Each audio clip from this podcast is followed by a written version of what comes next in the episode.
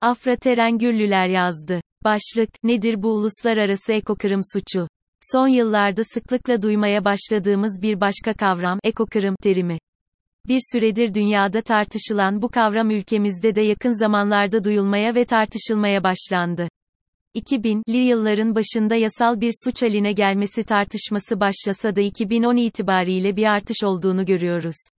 Kabulü henüz tartışmaya açık olsa da orta yol denebilecek bir hukuki tanım yapıldı.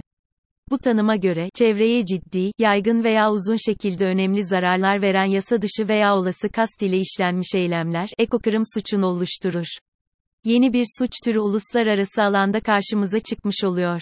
Uluslararası Ceza Divanı'nın yargılaması söz konusu olabilir mi tartışmaları bir süredir yapılmaktaydı aslında. Bu mahkeme uluslararası statüye sahip ve burada çok önemli suçların yargılanması aslında öngörülüyor. Bu çok önemli suçlara örnekler soykırım ve insanlığa karşı suçlar verilebilir.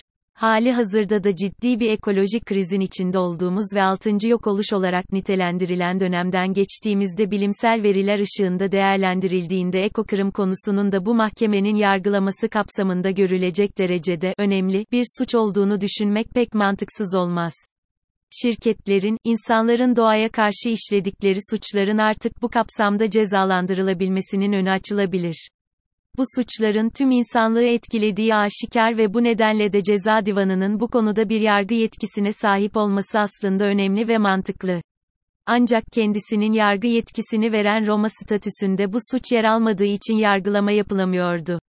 2016 yılında mahkeme bir metin yayınladı ve doğal kaynakların aşırı kullanılması, yasa dışı topraksızlaştırma ve çevresel felaketlere neden olan eylemleri de artık yargılayacağını açıkladı.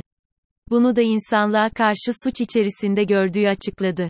Henüz böyle bir yargılama olmadı ve sonuçlarını görmedik. Bu arada Roma statüsünde halen yazmadığı için bu konuda tartışma var ve statüye de ekleneceği düşünülüyor. Bu konuda hukuki çalışmalar da halen devam ediyor. Ülkemiz için bu kavramın tartışılmasının özellikle önemli olduğunu düşünüyorum. Çünkü sadece geçtiğimiz birkaç ay içerisinde siyanür dökülen nehirler, soyu yok olma tehlikesiyle karşı karşıya olmasına rağmen avcılık süjesi haline gelen canlılar, yanan orman arazilerine inşa edilen oteller derken çok fazla ekokırım tartışmasını ortaya çıkarabilecek konu ile karşılaştık. Ekokırım suçunu işleyen kişi ve şirketlerin finansmanını kesmenin en önemli adımlardan biri olduğu düşünülüyor.